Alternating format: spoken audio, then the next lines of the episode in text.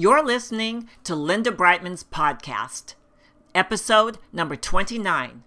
Today we're talking about how to live in your miraculous identity. So, stay tuned. Hi, I'm Linda Brightman, and I have authored books on your true identity and seeing yourself through God's eyes. How you see yourself affects everything you do your business, your personal relationships, your success in life, and fulfilling everything God has called you to do. So, I'm here to help you build and live in your miraculous identity. I will encourage you, inspire you, and speak life into you and I will give you solid tools to renew your mind and transform your life from the inside out. This is a Miraculous Identity podcast. What's up, everybody? Thank you for tuning in to another Miraculous Identity podcast with Linda Brightman. I'm Linda Brightman, and today we're talking about your miraculous identity. So I am recording this just after I sent my new book off to the printer. You know, I like to self publish my books. I like to uh, be, you know, have the final say on the cover, how it's going to read, how it's going to look. And uh, I like being an entrepreneur. You know, sometime maybe I will do some podcasting on publishing, self publishing, and the, the whole thing because there has been a learning curve. And with my last book, uh, also on identity, that one was called The Real You Believing Your True Identity. Uh, boy, it was a challenge. I mean, my first hundred books that I got, I opened them up and there was a typo on the first page of the endorsements. I was horrified. So, and I'd ordered 100 books. So I had to have it fixed by my the gal who laid out the interior and start all over again. Anyway, I'm working with a new printer that I absolutely love. And um, anyway, so the book is on Amazon right now. It's called Miraculous Identity. And uh, it is about unveiling your hidden journey. And what, what I mean by that is what's going on inside, deep inside of you, the transformation that's taking place, or the transformation you would like to have take place. Because to really transform from the inside out, it's about seeing yourself through God's eyes and aligning your thoughts with heaven and pulling down, dismantling negative, snarky mindsets. Is that an okay word? I don't. I never use that word. I don't know where did that come from. Um, the mindsets that are just not who you are. And I'll tell you something: how you see yourself, what you believe about yourself, the things you say to yourself inside that hidden journey place inside of you affects everything in your life. Everything. Your happiness, your joy, your peace, you know, and I'll tell you something the way you think uh, will change the inner atmosphere of you, and it will not be dependent on the circumstances that you're in. And the, I mean, the walls can be falling down, but if your inner atmosphere is one where you're postured in peace and joy, man, that cha- it, it's a game changer. So, I wanted I wanted to talk to you about this book I have coming out because I'm real excited about it. I'm going to go on a book tour. Um, gee, I'm going to do a soft launch September in September 22nd this month, and then next month do a hard launch down in San Diego at Cloud Nine Worship Center, and go on a book tour with my new dear buddy Eden Gordon of Eden Gordon Media. She is amazing, and we're new. We're we're we've been friends. I guess we met a, about a year ago. We started working together, and you know this woman is enlarging my metron. And what what metron means is your sphere of influence. So because of my relationship with her, it's like other doors are opening up. Uh, venues are opening up, relationships, and it's it's so exciting. I I feel like God is right in the middle of all of this. So the new book Miraculous Identity is a sequel to The Real You. And what makes Miraculous Identity different is it's an invitation to come into a deeper revelation of intimacy with God. And that's for all of us to know our God uh, as our Father uh, as good and that somebody that we can develop deep relationship with and go into the secret place with and and commune with and have guide us in our life. You know, I'm, I'm going to tell you something, guys. I am dealing with sleep apnea now. I can't believe it. I was diagnosed with sleep apnea. I mean, if you know me, I am kind of slender. And I thought mostly people had sleep apnea because they had a weight issue or some or maybe big boned or big big people or something or men. I don't know. I just didn't know I could have it. And I was waking up after I'd fall asleep an hour and a half. I was waking up uh, suddenly startled, like I felt like I was having an anxiety attack. Well, it wasn't that. It was that I wasn't getting oxygen because my throat was closing down and my brain would wake me up releasing adrenaline. So that gave me the sensation of fight, flight, or fright. And it, it, it felt like anxiety. So for a few years, I misdiagnosed myself. I know, really dumb. Why don't we go to the doctor first? But no, I I thought why. First of all, I thought why am I feeling anxiety in the middle of the night when um when I'm not that way in the day in the daytime? I don't have this happen. Anyway, I'm telling you this because I am still dealing with it. I tried the CPAP. Now I'm trying a dental appliance. I'm in the middle of it. I'm still having sleep issues.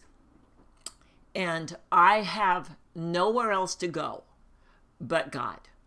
I I have nowhere else to posture to stand except in my miraculous identity in who God says I am and who God is.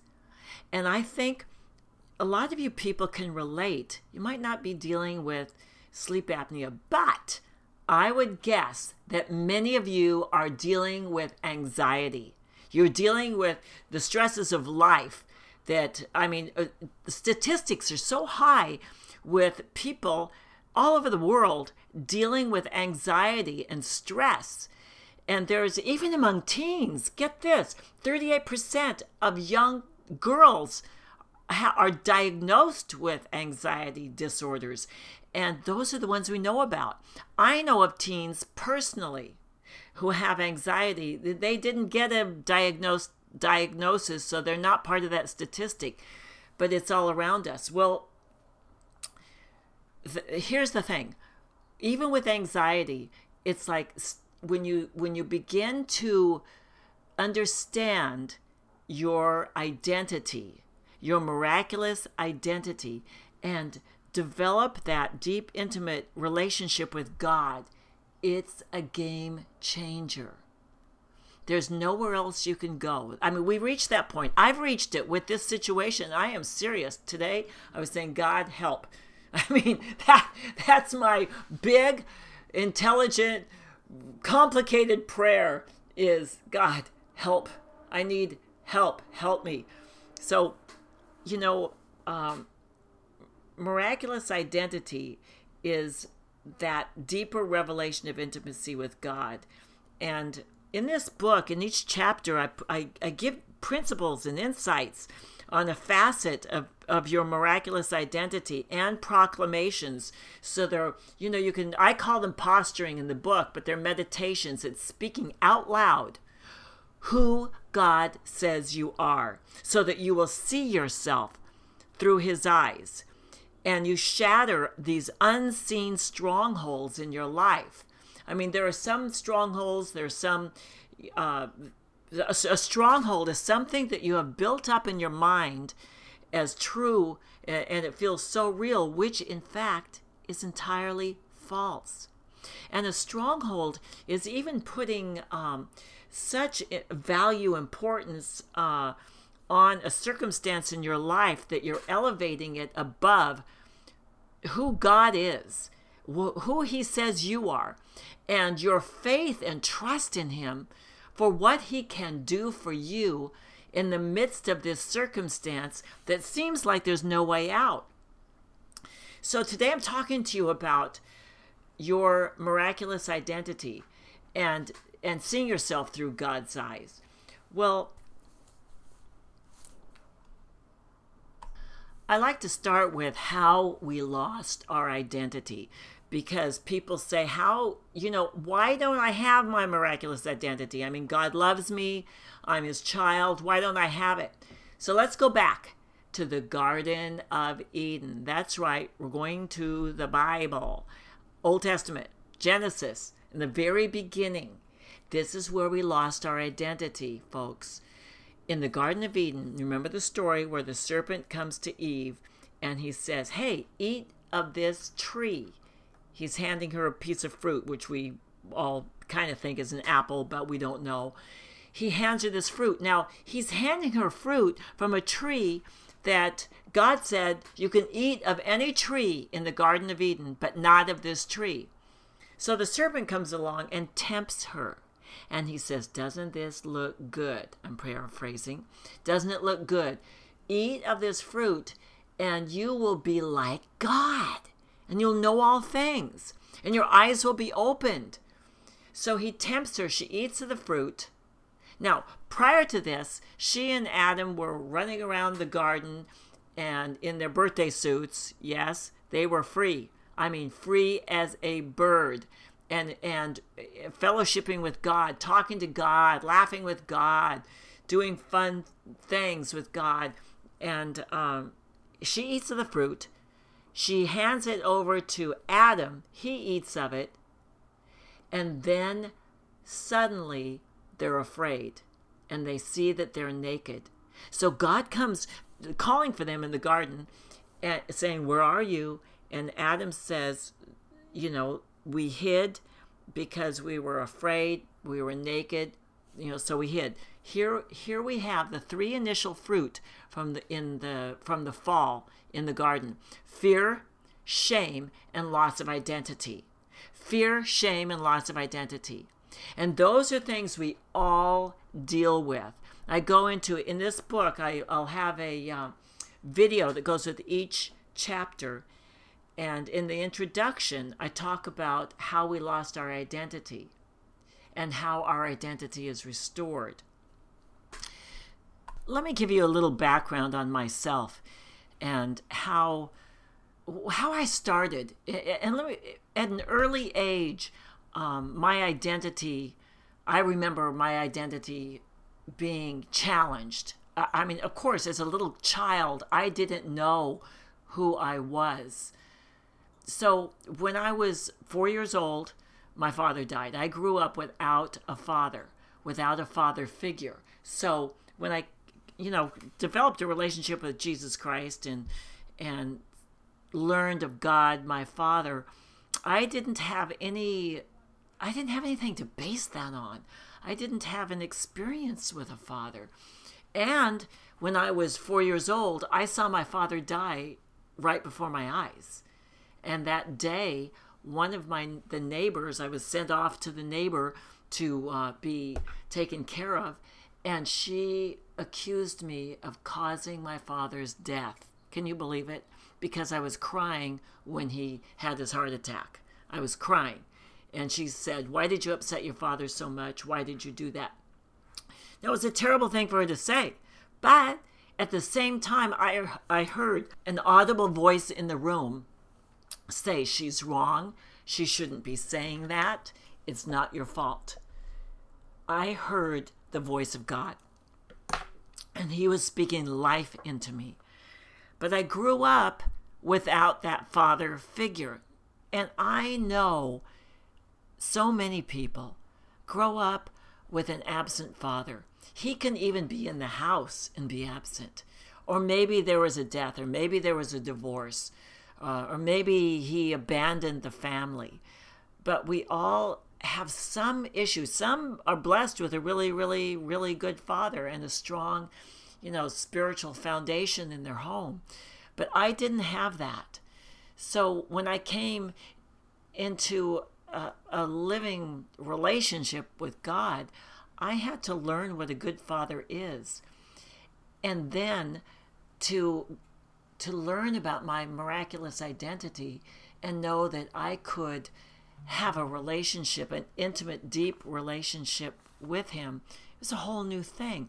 But I was I was so fascinated and, and taken and just pulled into enamored with this God who loved me that I wanted to know him. Uh, and that's what pulled me into identity. I wanted to know him.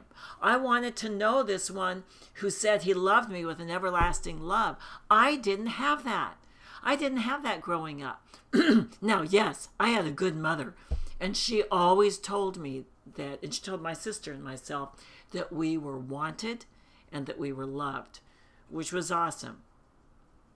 But I didn't know how to approach a good father.